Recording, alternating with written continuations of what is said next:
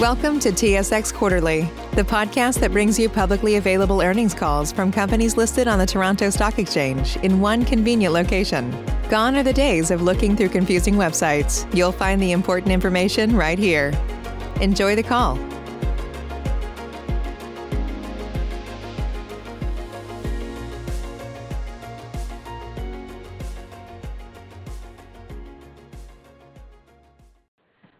Stand by. Your meeting is about to begin. Good morning, ladies and gentlemen. Welcome to the BCE Q3 2020 results conference call. I would like to turn the meeting over to Mr. Thane Fotopoulos. Please go ahead, Mr. Fotopoulos. Thank you, Donna, and good morning, everyone. As usual, participating on the call today are uh, Mirko Bibic, uh, BCE's President and CEO, and our CFO, Glen LeBlanc. Before we begin, I want to draw your attention to our safe harbor statement, reminding listeners that the slide presentation and remarks made during the call today will include forward-looking information and therefore is subject to risks and uncertainties. Results could differ materially. We disclaim any obligation to update forward-looking statements except as required by law. Please refer to the company's publicly filed documents for more details on assumptions and risks. And As always, our earnings materials are available on the investor relations webpage of the BCE website. So With that, Mirko, over to you. Thank you, Thane, and good morning, everyone. Our focus in Q3 was all about building momentum back into the business. And although the effects of COVID are still obviously present, I'm very pleased with our progress to date as we experienced a notable improvement in our operating performance this quarter due to the success of our broadband strategy, the reopening of retail stores, the step-up in economic activity, the return of live sports programming, and overall disciplined execution in a competitive market. This contributed to stronger financial results across all Bell operating segments in Q3 compared to the previous quarter. We continue to grow broadband market share. We delivered 210,000 total net wireless, retail internet, and IPTV customer additions in Q3. Consistent with our focus on profitable wireless subscriber growth, we added 128,000 new net postpaid and prepaid customers this quarter, comprised entirely of mobile smartphone subscriptions. And we delivered very strong wireline subscriber results with an industry-leading combined 82,000 retail internet and IPTV net adds. We also generated over 1 billion dollars of free cash flow this quarter, bringing year-to-date cash generation to more than 3.25 billion dollars, 14% higher than last year. We expect free cash flow to moderate in Q4 as we further step up capital spending and as accounts receivable and inventory levels grow with an increase in sales activity. This contributed to maintaining a very healthy liquidity position of 5.2 billion dollars at the end of Q3, which does not include the approximate 940 million dollars in net cash proceeds received from the recently concluded sale of Bell Data Centres to Equinix.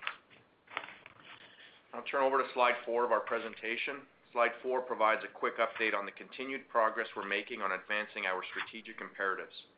In Q3, we equipped 140,000 new locations with direct fiber, bringing the coverage level to 56% of our total high-speed broadband footprint.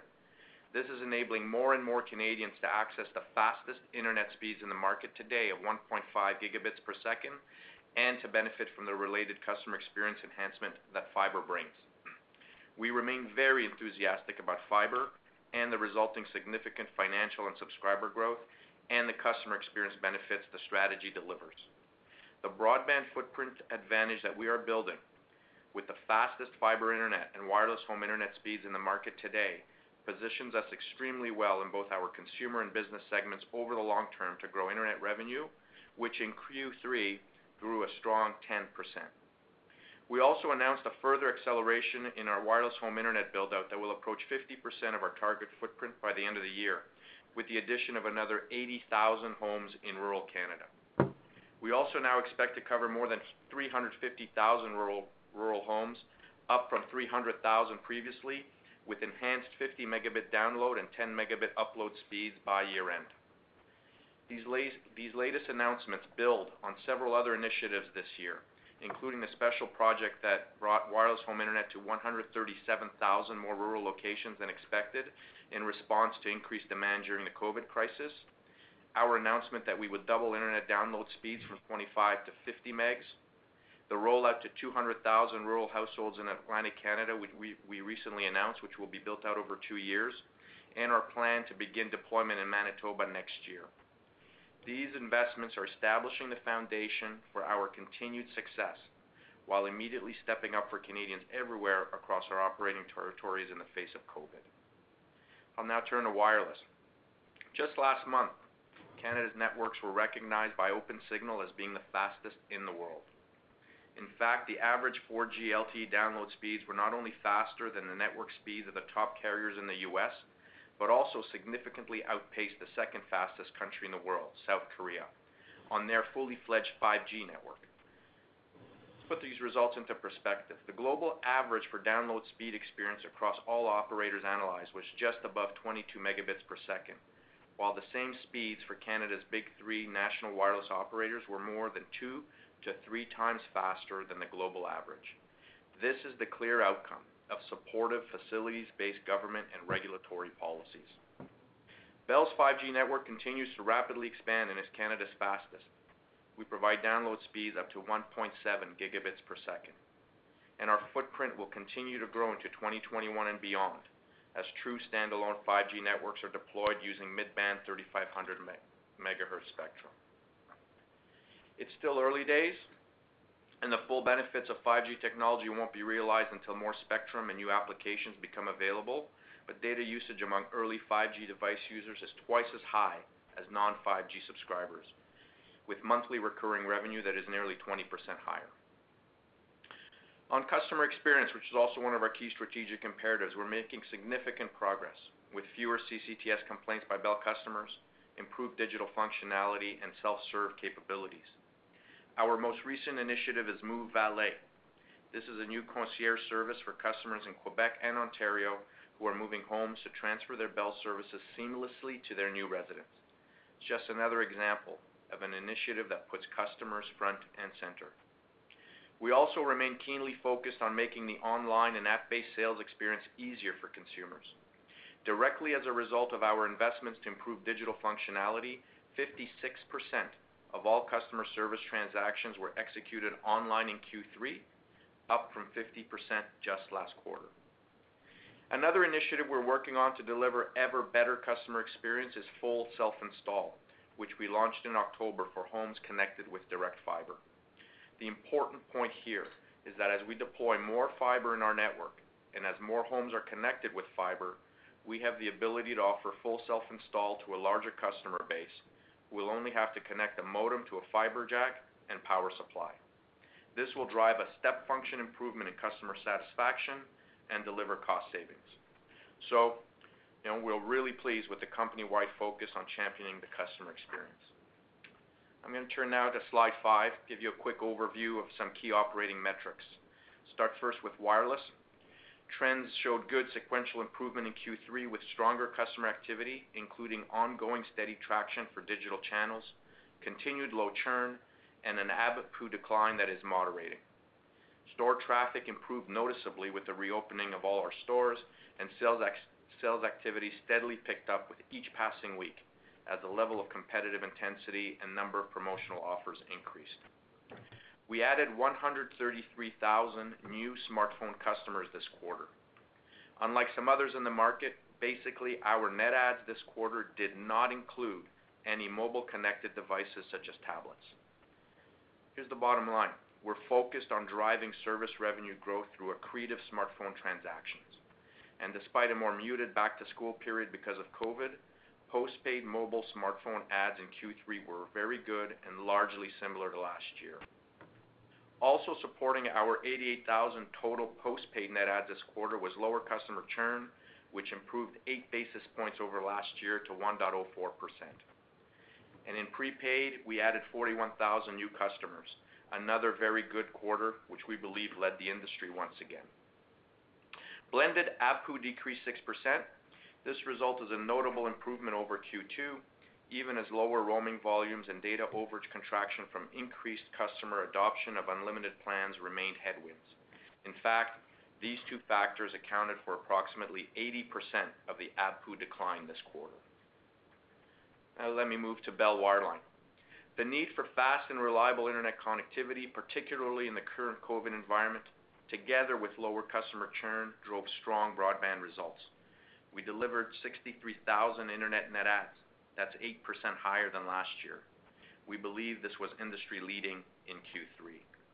We also added another 81,000 FTTH subscribers this quarter, bringing the total number of direct fiber customers to more than 1.6 million, and that's up 17% over last year.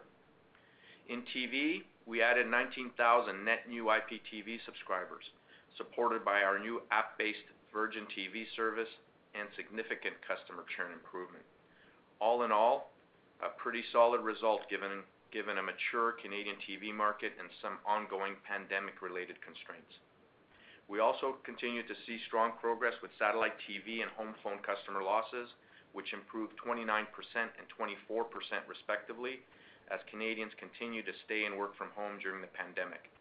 And certainly, any time the rates of decline slow for these high-margin services, that's important to us from a cash flow perspective. So, despite ongoing COVID impacts on customer activity, really was a strong quarter from an RGU perspective, with positive total retail net adds in our wireline footprint of 16,000. That's an increase of 22,000 over last year. In fact, it's only the second quarter in the past five years where we've achieved positive wireline retail net adds, including NAS and satellite TV. I'll turn now to Bell Media. TV advertising demand picked up in several key categories, especially with the return of live sports and increased spending by advertisers. Radio and out-of-home advertising have been slower to rebound. On radio listenership, it's declined during the pandemic and some key out-of-home advertising faces as well, such as restaurants, airports. Those have been severely impacted by lockdown measures. But we're seeing momentum return to outdoor categories such as street furniture and billboards. On the subscriber front, TSN and RDS have remained largely stable, particularly with live sports coming back in Q3, as have subscribers across all Bell Media TV properties since the COVID situation began. TSN remains the number one ranked sports channel for the latest broadcast year that just ended on August 31st, and year-to-date RDS viewership has outpaced our largest French language competitor by 32%. On Crave, it continued to deliver with strong direct-to-consumer growth, 3% year-over-year increase in total subscribers for Crave. Overall, these subscriber results speak to the quality and depth of our programming, which is frankly second to none in the marketplace.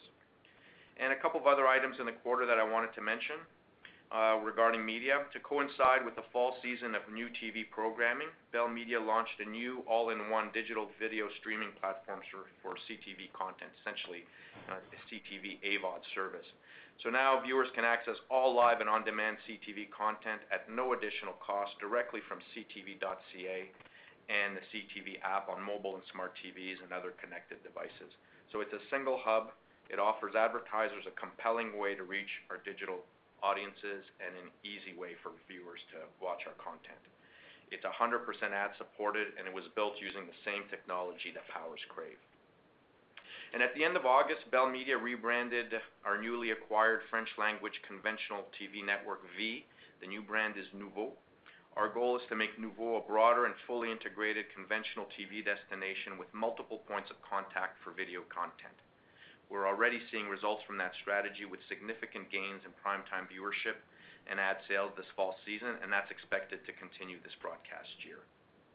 So I'm going to turn it over to Glen in just a moment, but before I do, I want to emphasize the following.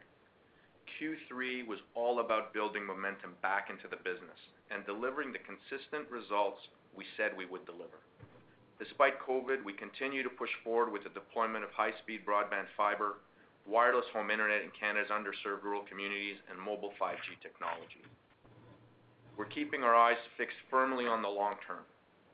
At the same time, we're maintaining operational excellence in the short term to steer us through the pandemic recovery period and to generate even greater momentum with each successive quarter. We're competitively well-positioned to succeed with significant liquidity and the financial flexibility to drive both our national investment strategy and BCE's common share dividend, which we just announced this morning for Q4. On that, let me turn it over to Glen. Thank you, Mirko, and good morning, everyone. With the easing of COVID restrictions beginning in the latter stages of Q2, consumer and commercial activity gradually picked up, gaining steady momentum throughout the summer. Despite the continued effects of COVID, all Bell operating segments delivered better performance trajectories with improved year-over-year revenue and EBITDA declines in Q3 that contributed to strong ongoing free cash flow generation. Consolidated revenue was down 2.6% year-over-year, which translated into a 4.4% decline in adjusted EBITDA. We estimate that the total incremental COVID-related costs in the quarter to have been approximately 40 million, down from 85 million last quarter. Excluding these direct COVID-related costs, our consolidated EBITDA margin was stable year-over-year. Net earnings for Q3 were down 19.7%. This was a result of lower year-over-year EBITDA and a non-cash net mark-to-market equity derivative loss resulting from the decrease in BCE's share price this quarter compared to a gain last year. We invested over 1 billion in CapEx in Q3. This represents a notable step-up in spending from last quarter, reflecting both the seasonal increase in construction activity during the summer months and the resumption of usual business operations following a slower pace of spending during the initial stages of COVID, when certain projects could not be executed. We expect capital expenditures to ramp up further in Q4. Despite softer year-over-year earnings, we generated over $1 billion of free cash flow this quarter, even with lower EBITDA flow-through and higher cash taxes, which were expected. Let's turn over to slide eight on wireless financials. Q3 marked the return to positive revenue growth for Bell Wireless as the year-over-year decline in service revenue improved sequentially and product sales rebounded with a pickup in retail sales activity. Service revenue is down 4.3% year-over-year, the result of COVID-related impacts, primarily from an approximate 70% decline in roaming due to global travel restrictions, as well as lower data overage, driven mainly by customer rate plan optimization and ongoing adoption of unlimited plans. On a year-over-year basis, lower roaming volumes and data overage accounted for more than the entire decline in service revenues this quarter and are expected to remain headwinds for the foreseeable future. Product revenue was up 11.9% year-over-year, benefiting from a mix shift away from tablets to higher value devices, as well as stronger year-over-year consumer electronic sales at The Source, driven by the increased online shopping during the pandemic. Consistent with the year-over-year loss of high-margin roaming and overage revenue, EBITDA was down 4.4% in Q3, a significant improvement from the 9% decline we reported last quarter. Let's uh, flip over to slide nine on wireline financials. Total revenue was down 0.8% versus last year, a slight improvement over the previous quarter, which speaks to the resiliency of our wireline operations and the strong demand for our leading connectivity service in the current COVID environment. Residential wireline growth in Q3 was positive. This result was driven by a strong 10% year-over-year increase in internet revenue, combined with an improved rate of voice decline as fewer customers disconnect home phone services during the pandemic. In business wireline, while results this quarter reflected slower customer spending on business service solutions and data equipment, which declined 5% and 10% respectively in the quarter, overall performance continued to hold up well despite COVID. And although small business in certain industries have been hit really hard, closures and bankruptcies have been better so far than we feared. Wireline EBITDA decreased 1.6%. This represents a notable sequential quarterly improvement as operating costs were stable year-over-year, despite the COVID-related cost impacts I referenced earlier, which included a modest increase in our bad debt expense provision to reflect the increased risk environment, particularly in the SME segment. Let's flip over to slide 10 on media financials. A much better quarter for Bell Media as advertising demands improved across all media platforms with the resumption of live sports programming and gradually the gradual reopening of the economy. This resulted in a smaller year-over-year decline, or revenue decline of 16% compared to 31 last quarter. Advertising revenue decreased 22% in Q3, a significant recovery from the 51% decline we saw in Q2, with the biggest improvements coming in TV, most notably sports, entertainment, and news. Operating costs were down 14% over last year, driven in large part by the lower cost of revenue because of TV production shutdowns and delays, as well as the elimination of discretionary spending. This contributed to a sequential improvement in EBITDA, which declined 21% year-over-year. Adjusted EPS on slide 11 provides our usual walk down of the key components of adjusted EPS, which was $0.79 per share in Q3, down $0.12 versus last year. Lower EBITDA drove three-quarters of this decline, while the remaining amount could be attributed to a combined impact of higher depreciation expense due to the growth of our capital asset base and lower year-over-year tax adjustments. Over on slide 12 on free cash flow, as I mentioned earlier, we generated over 1 billion of free cash flow in the quarter, down 11.5% over last year. As Mirko said, this brought year-to-date cash generation to more than 3.25 billion or 14% higher than last year. A very strong result that was achieved despite a significant COVID-driven decline in EBITDA and without cutting back on critical capital investments. This quarter's results also reflected an expected increase in cash taxes due to the deferral of corporate income tax installment payments from the first half of the year into the second half, as well as higher interest paid due mainly to the timing of debt service payments on our MTN debentures.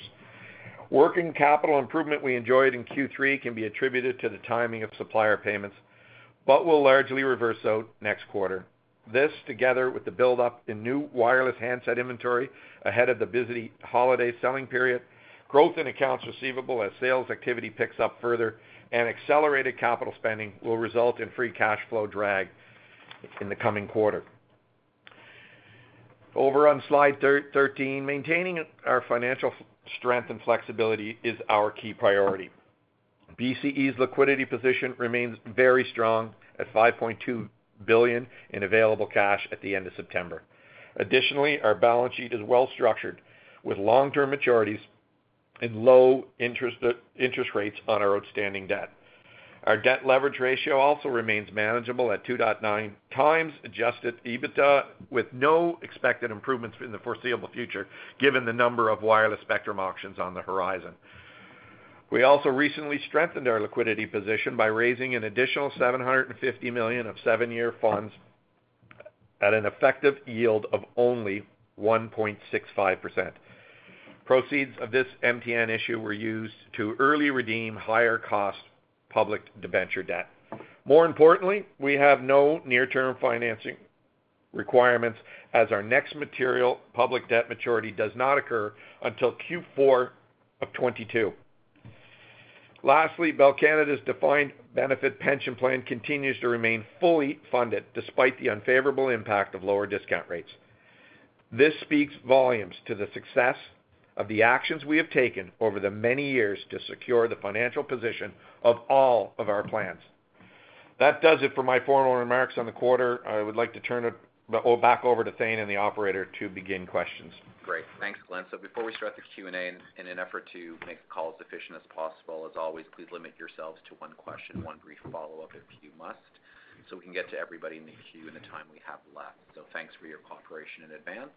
Uh, Donna, we are ready to begin with our first question. Thank you. We will now take questions from the telephone lines. If you have a question and you're using a speakerphone, please mute your handset before making your selection. If you have a question, please press star one on your device's keypad. If you wish to cancel the question, please press the pound sign. Please press star one at this time if you have a question. There will be a brief pause while participants register. Thank you for your patience. And The first question is from Jeff Fan from Scotiabank. Please go ahead. Hi. Good morning, everyone. Um, I'll start with wireless. Um, wondering if you guys can help characterize Um, the wireless competitive environment that you saw during the back-to-school period and maybe a little bit of a prediction or outlook going into the holidays and into 2021. Um, I guess the reason for the question is we've seen a lot more win-back promos, lower rate plans. Wondering if uh, that's just because of uh, the reopening that we saw and with a smaller pool of subscribers. Is it Shaw Mobile in the West triggering some reactions? Is it competitors trying to make up lost ground? Just wondering if you can share some thoughts there. Thanks. Thanks, Jeff. It's uh, Mirko here. Um, yeah, on um, kind of pricing and promotions, um, you know, kind of spirit of your question, I'm not entirely surprised by what we saw in Q3, especially after, uh, you know, the close to absolute lockdown in Q2. Say from our perspective, we didn't, you know, tend to lead promotional activity, and I think that's pretty obvious. I mean, you go back to even June when we launched our 5G network um, and, you know, our attempt to implement kind of an additional charge for 5G connectivity that reflects the real value we're delivering with a premium 5G network. I mean, that, that's evolving, but we did try that. You can even see some of the early uh, price adjustments we made in early October, again, trying to better reflect the value we're delivering overall with unlimited plans on premium networks. There's a lot of other examples, but uh, ultimately, it is an incredibly competitive market. And I'd say uh, from the Bell perspective, here's the approach we take, and here are what kind of customers and shareholders are gonna get from us. Number one, we'll always be competitive. Um, two, I mean, I emphasized this in my opening comments, we are focused on high-quality smartphone loadings because that's what drives service revenue growth, and you can see the very positive results of that strategy in our Q3 numbers. What we're doing is we're de-emphasizing tablets. We're gonna let, you know, others chase that segment. We'll obviously play in the tablet segment when it's accretive. Um, but otherwise, our focus is squarely on high-quality loadings. And then back to your kind of question on some of the promotional intensity. We got to take a step back a little bit. Now, with the move to installment plans, like, what was the vision? We were, you know, part of the vision is to deliver ultimate transparency for the customer. You pay for your rate plan, you pay for your handset. There's a variety of handsets. You pick the one that delivers the features you want at the price that you wanna pay. So when you have that total transparency in that sense, and you're offering all kinds of handsets, just kinda don't understand why we would continue as an industry to continue engaging in deep discounting of handsets like we used to. We put a lot of effort into building the IT systems around installments. We all put a lot of effort into changing the way we sell.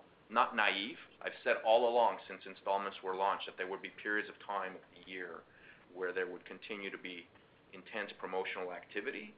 But, you know, I'm personally a little bit disappointed in the pace of subsidy reduction. I think we can do a whole lot better. Um but hey, I mean, there was the total lockdown in Q2. You asked about Black Friday and the holiday season. That remains to be seen. You know, we're in the midst of a second wave, um, Jeff. Uh, you know, but on the other hand, you've got the iPhone that's just launched. Um, Our digital functionalities are so much better than they were. So we'll be ready. However Black Friday turns out and however the holiday season turns out in terms of uh, sales activity, we're ready to capitalize. Uh, just a quick follow-up on uh, your comment about high-quality loading. Um, it's nice to see you disclose 130,000, looks like phone adds or smartphone adds. Um, is this a number that you expect to, you know, systematically report um, in your reporting to kind of exclude the tablets? And then just a quick clarification, um, your wireless home internet adds, are those in your wireless adds or are those in your wireline internet uh, adds?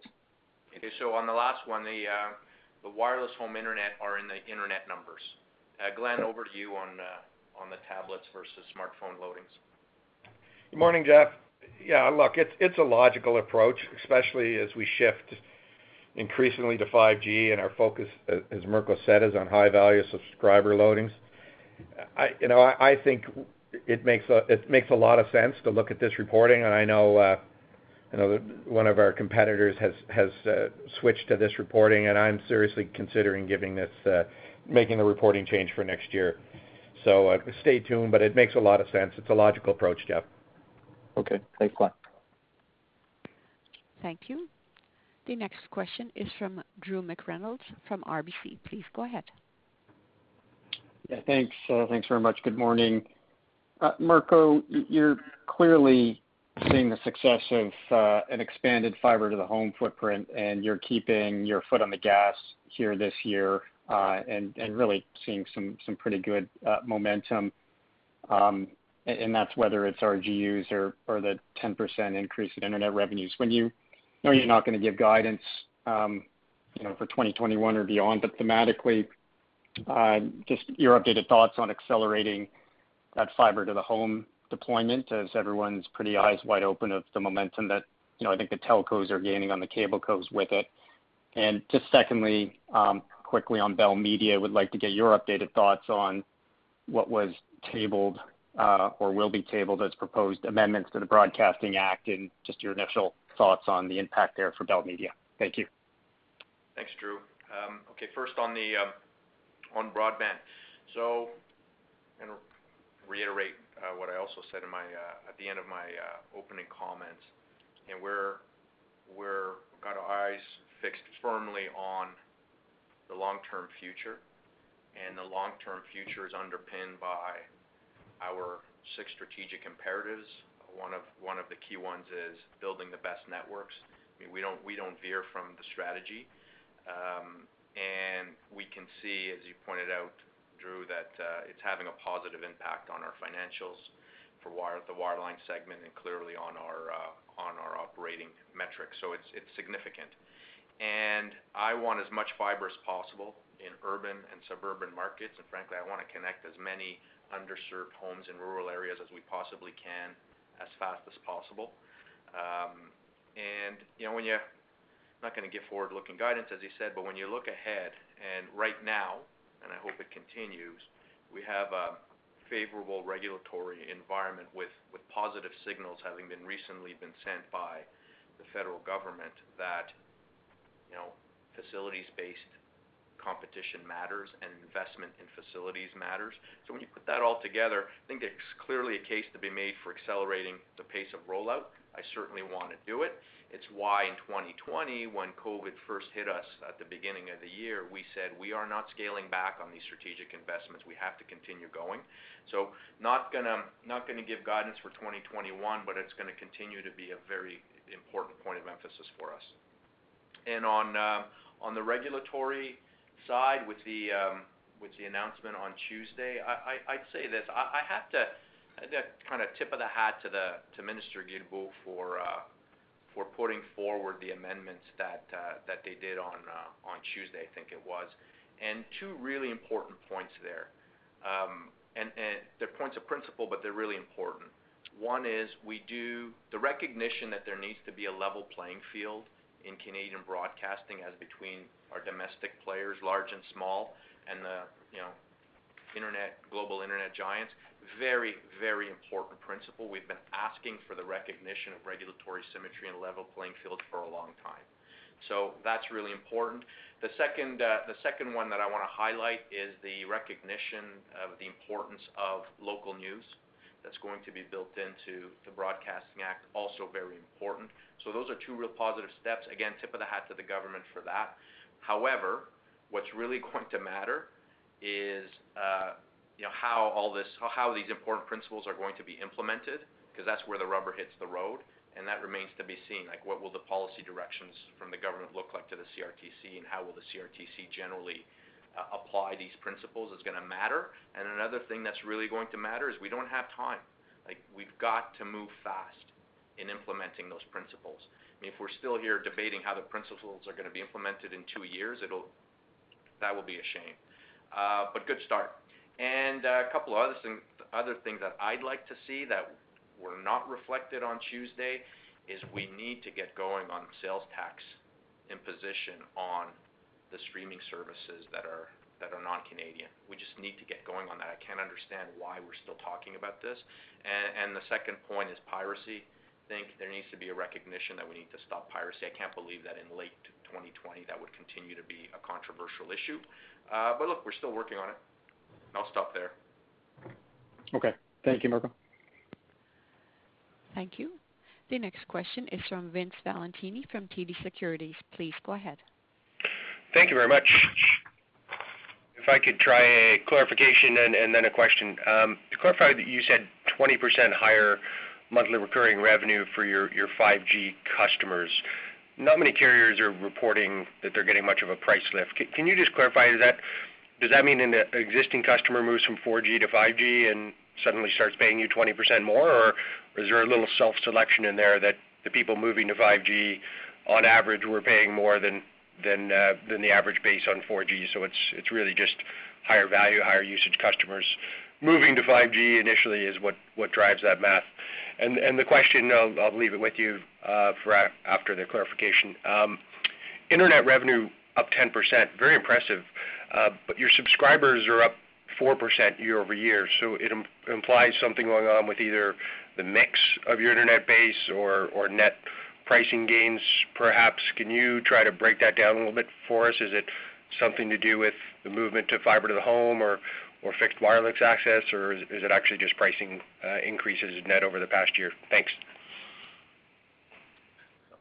Vince, uh, on the first one on 5G and wireless, it's uh, an MRC issue. You know, monthly recurring charges are driving that growth that you're seeing with the 5G uh, customer base. And uh, on internet, it's a function of a number of things. Um, kind of um, the COVID effect in terms of promotional intensity. Um, you know, really pricing reflecting the value that we are delivering to customers with fiber networks. It's customers choosing higher plans with uh, higher speeds given you know the working from home um, and staying at home more. Uh, that's why you're seeing uh, that impact on the wireline side, Vince. Thank you. Thank you. The next question is from uh, David Barden from Bank of America. Please go ahead.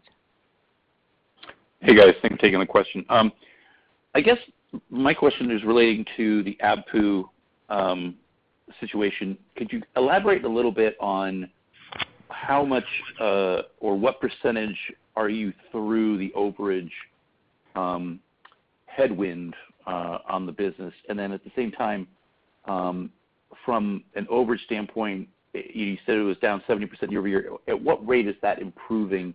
Um and when do you think that these two kind of um, headwinds start to abate? Thanks.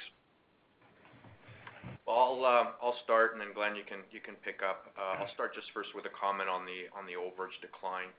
Um, you know, the decline improved uh, in Q3 compared to Q2. Again, I'm a bit of a broken record on this one, um, since unlimited plans were launched. Um, you know, our focus is to continue to do what I consider to be a very good job managing that decline. Uh, we don't try to force migrate customers, as you know. We obviously have unlimited plans, and they're being chosen by customers, but it's the customer's choice. Frankly, it's not optimal financially to force migrate customers, so we're not gonna do it. It's all about good subscriber base management, and that's going to continue. So yes, overage decline uh, continues to be a headwind, and we continue to manage it, and that rate of decline actually improved in Q3 over Q2. I'll stop there, and then Glen, you can fill in the blanks. Thanks, Mirko. Yeah, I'll add a little more color.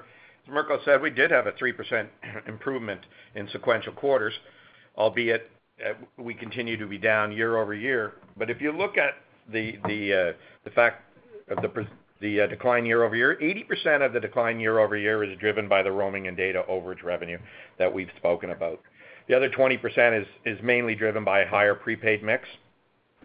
If I uh if I peel the onion a little further, as I mentioned in my previous remarks, roaming revenue is still down virtually 70%. With uh and and to put that in absolute terms, we were down about 60 million dollars in Q2, and we're down 58 million in Q3, so virtually no change. And Mirko just said it, and I've said it a few times, uh, unfortunately, we believe that uh, global travel restrictions are likely to remain in place for some time, and I don't see a complete rebound in global or domestic roaming to occur in the coming quarters. So I think for the foreseeable future, this remains a challenge. Thank you, David. Thanks, guys. Thank you. The next question is from Richard Choe from JPMorgan. Please go ahead. Hi. Just wanted to um, get an update on your transition to unlimited and what do you expect um, going into the holiday season with the transition there. Are you still looking for a measured pace, um, or is this an opportunity to kind of maybe do a higher uptake rate on the unlimited plans? Yeah. Like I um in response to David, um, we're continuing to manage the overage decline and the pace of that decline, and we're not going to force migrate customers. But unlimited plans are here to stay. They are delivering uh, significant value to customers, and customers are going to be choosing those plans, so that's going to continue, but we're gonna manage that decline. Um, and uh, just like we have since the beginning, since uh, mid-summer 2019. As a follow-up, in terms of promotions for the fourth quarter, should we expect margins to be down year-over-year in wireless? Or is that something that you don't plan on being too aggressive about? Oh um we're gonna be competitive at all times. And you know, we'll see how intense promotional activity is going to be uh, for Black Friday and the holiday season. Um but like I also mentioned in response to my question to Jeff, um, gonna be competitive. We're gonna focus on high-quality smartphone loadings. I think we all need to do a better job in the industry at uh, uh, keeping a check on subsidies, particularly as we've disaggregated the handset cost from the rate plan. Great. Thank you. Thank you. The next question is from Aravinda Galappatthige from Canaccord Genuity. Please go ahead. Good morning. Thanks for taking my questions. Uh, the first uh, on the enterprise side, and I guess B2B generally, um, thanks for the color on uh, how Q3 is trending. Any sign of improvement as we kind of step into Q4 and look beyond that? Or do you kind of expect it to be sort of maybe a period of flatness or maybe even further decline before recovering to 2021? And then As a follow-up, uh, with respect to the comments on free cash flow uh, for Q4 and for the full year, um, I was wondering if you can just talk to the tailwinds that you expect to receive from lower handset costs when you look at it from a full year basis. Um, I'll leave it there. Thank you. Okay. So, uh, I'll answer the first one. Glen, you'll take the second one. So on looking ahead to Q4, um, just generally or whether it's in the enterprise segment, I'll start with a couple of comments. I think I'm expecting continued momentum in Q4, but whether we see the same pace of sequential improvement Q4 compared to Q3 as we did Q3 compared to Q2 remains to be seen because we are, I mean, just the environment we're in, right? We're clearly in the midst of a second wave across the country, and the winter months are soon upon us, so it's hard to predict what what the future holds. And, you know, I made already made a couple of comments about, you know, Black Friday and the holiday season. It's it's hard to know what's going to uh what's going to happen, particularly compared to prior years. But, you know, be that as it may, I think our competitiveness isn't isn't in question. We have the best networks, we have the best products and services, and we have consistent execution. The pace of improvement in Q4 is gonna be a function of the COVID impacts on the economy generally, and those impacts uh, will be industry-wide. Now, on the you mentioned enterprise and uh, the enterprise segment. That continues to be. I mean, my commentary on that is very similar to my Q2 commentary. You know, in Q2, we had a bump in connectivity in the enterprise segment. I mean, that slowed, but it's been consistent. Like, connectivity's been consistent. Some projects, you know, professional services, managed services projects have been delayed. That's what I also said in Q2. But I'm really pleased with uh, the performance in wireline generally, and that includes being pleased with our performance in the enterprise segment. And we do serve the largest Canadian corporations, the largest, you know, the most stable Canadian corporations. You know, that that's also our stability is also a function of the stability of our enterprise customer base. Glen? Thanks, Mirko. Yeah, free cash flow and the comments I made earlier on the headwinds that that we're facing with free cash flow in the coming quarter. You know, we expect it to be an aggressive quarter on sales, so obviously that's going to impact AR. Now, just a reminder, our free cash flow includes everything. What I mean by that is it includes working capital. So as we ramp up on purchases of inventory, it is going to have a negative effect on free cash flow. As we see sales accelerate and therefore an increase in AR, it's going to have an impact. I also mentioned that I expect a ramp-up in capital expenditure as we are very, very focused on our network builds, our network deployment. So I see that uh, as being a drag on cash flow. Income tax payments, we enjoyed a deferral on many of the tax payments that the government offered relief on, a deferral relief, and those are all starting to boomerang as we uh, look in the second half of the year to be catching up on those. As far as handsets go, you mentioned lower handsets. Uh, you know, with the new devices launching, the cost of the handset's actually higher. From a free cash flow drag, you know, as I said, it's many many items. It's the cost of the handset, it's the sales activity, increase in inventory, CapEx and tax. But all of it very, very manageable and uh, I see no worries. Focus remains on liquidity, as I said. Thank you. Thank you. The next question is from Simon Flannery from Morgan Stanley. Please go ahead. Great. Um, Glen, thank you. Just following up on the balance sheet, if I could. Uh, you've uh, talked about uh, refinancing, taking lower rates, terming out your maturities. How are you now thinking about your overall leverage targets over the medium term? You've obviously just monetized your data centers, but the spectrum auction's coming up next year. I think in the past, you've talked 2x-2.5x. You're a little bit above that right now. What's the right way to think about, you know, uh, uh, uh, longer term goals in this environment? Morning, Simon. As I said in my opening remarks that I do not see a material change in our leverage for the foreseeable future. We do have multiple spectrum auctions in front of us, absolutely paramount that we participate, and as you know, will participate. Incredibly important spectrum coming available.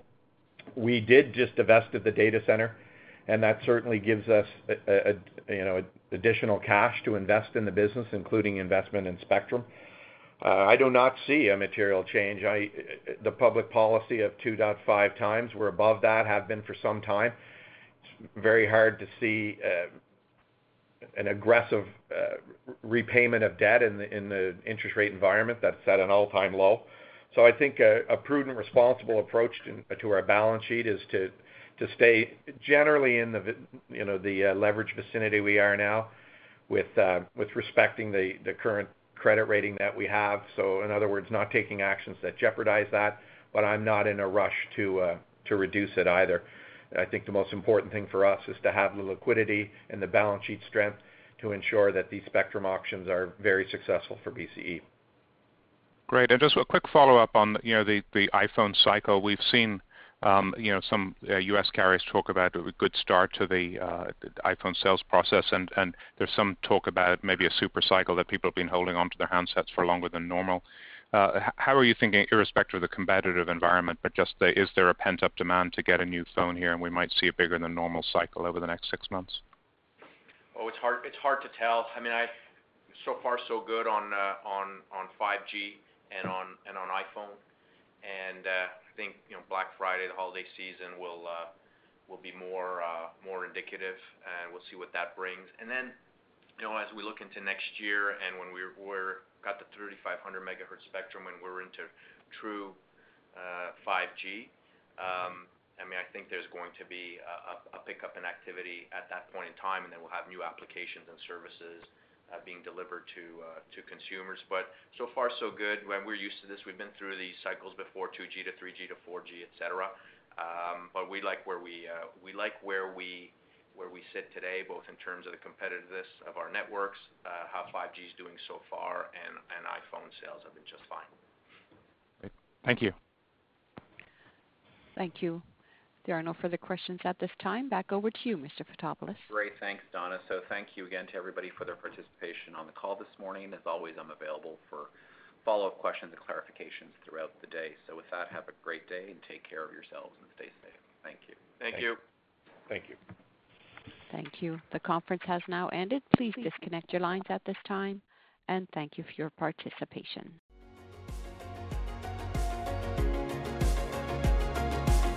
Thank you for listening to TSX Quarterly. If you enjoyed the cast, remember to leave a good rating. And remember, for any additional inquiries, please consult the company's investor relations section on their website. See you next time.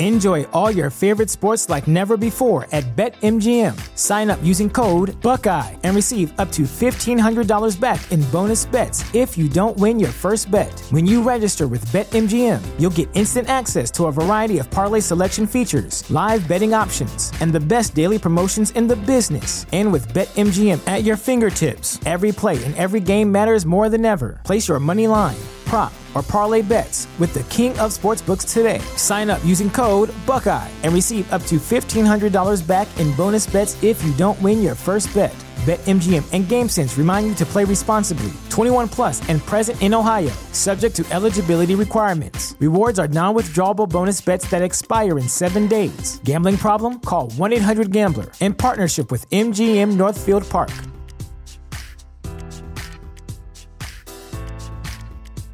Support for this podcast and the following message come from Corient. Corient provides wealth management services centered around you. They focus on exceeding your expectations and simplifying your life. Corient has been helping high achievers just like you enjoy their lives more fully, preserve their wealth, and provide for the people, causes, and communities they care about. As one of the largest integrated fee only registered investment advisors in the U.S., Corient has deeply experienced teams in 23 strategic locations. Corient has extensive knowledge spanning the full spectrum of planning planning, investing, lending, and money management disciplines. Leverage Corient's exclusive network of experts to craft custom solutions designed to help you reach your financial goals, no matter how complex they may be. Real wealth requires real solutions. For more information, connect with a wealth advisor today at corient.com. That's C O R I E N T.com. Corient.com.